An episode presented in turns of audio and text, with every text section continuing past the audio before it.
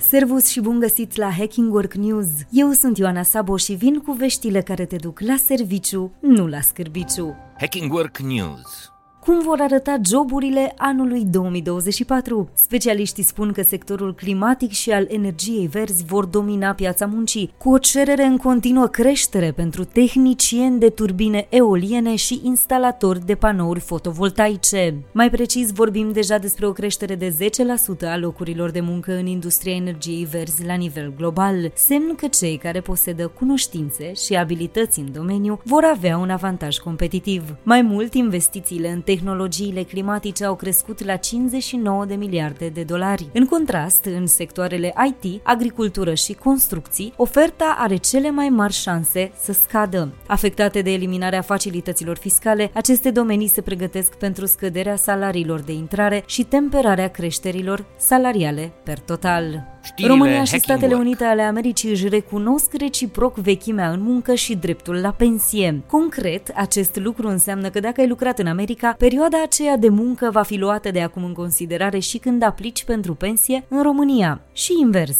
Mai mult, acordul ușurează procesul de plată a pensiilor, oferind posibilitatea de a primi banii în țara în care persoana alege să locuiască. Acordul include de asemenea măsuri pentru evitarea dublei contribuții la asigurările sociale, astfel încât oamenii să nu plătească contribuții în ambele țări sau să ajungă să nu le plătească deloc. Documentul se aplică legislației din România privind pensiile, ajutoarele de deces și contribuțiile de asigurări sociale de sănătate. Hacking Work News Europa e campioană absolută când vine vorba de cele mai bune țări în care să muncești remote, conform Indexului Global de Muncă la Distanță 2023, care a evaluat în total 108 țări. Danemarca a fost desemnată cel mai bun loc pentru munca la distanță din lume, însă Europa domină în totalitate primele 10 locuri, cât și majoritatea primei jumătăți a clasamentului. La capitolul dezavantaje însă, toate țările europene au fost considerate mai scumpe ca trai zilnic, cu excepția Portugaliei, clasată pe locul 6. Și România reușește să se claseze în prima jumătate a topului, însă pe locul 38, trasă mult înapoi de infrastructură și nivelul salariilor. În afara Europei, Singapore, Corea de Sud și Emiratele Arabe Unite au excelat în infrastructură digitală, în timp ce Marea Britanie, Statele Unite, Australia și Noua Zeelandă s-au evidențiat prin securitatea economică oferită angajaților la distanță.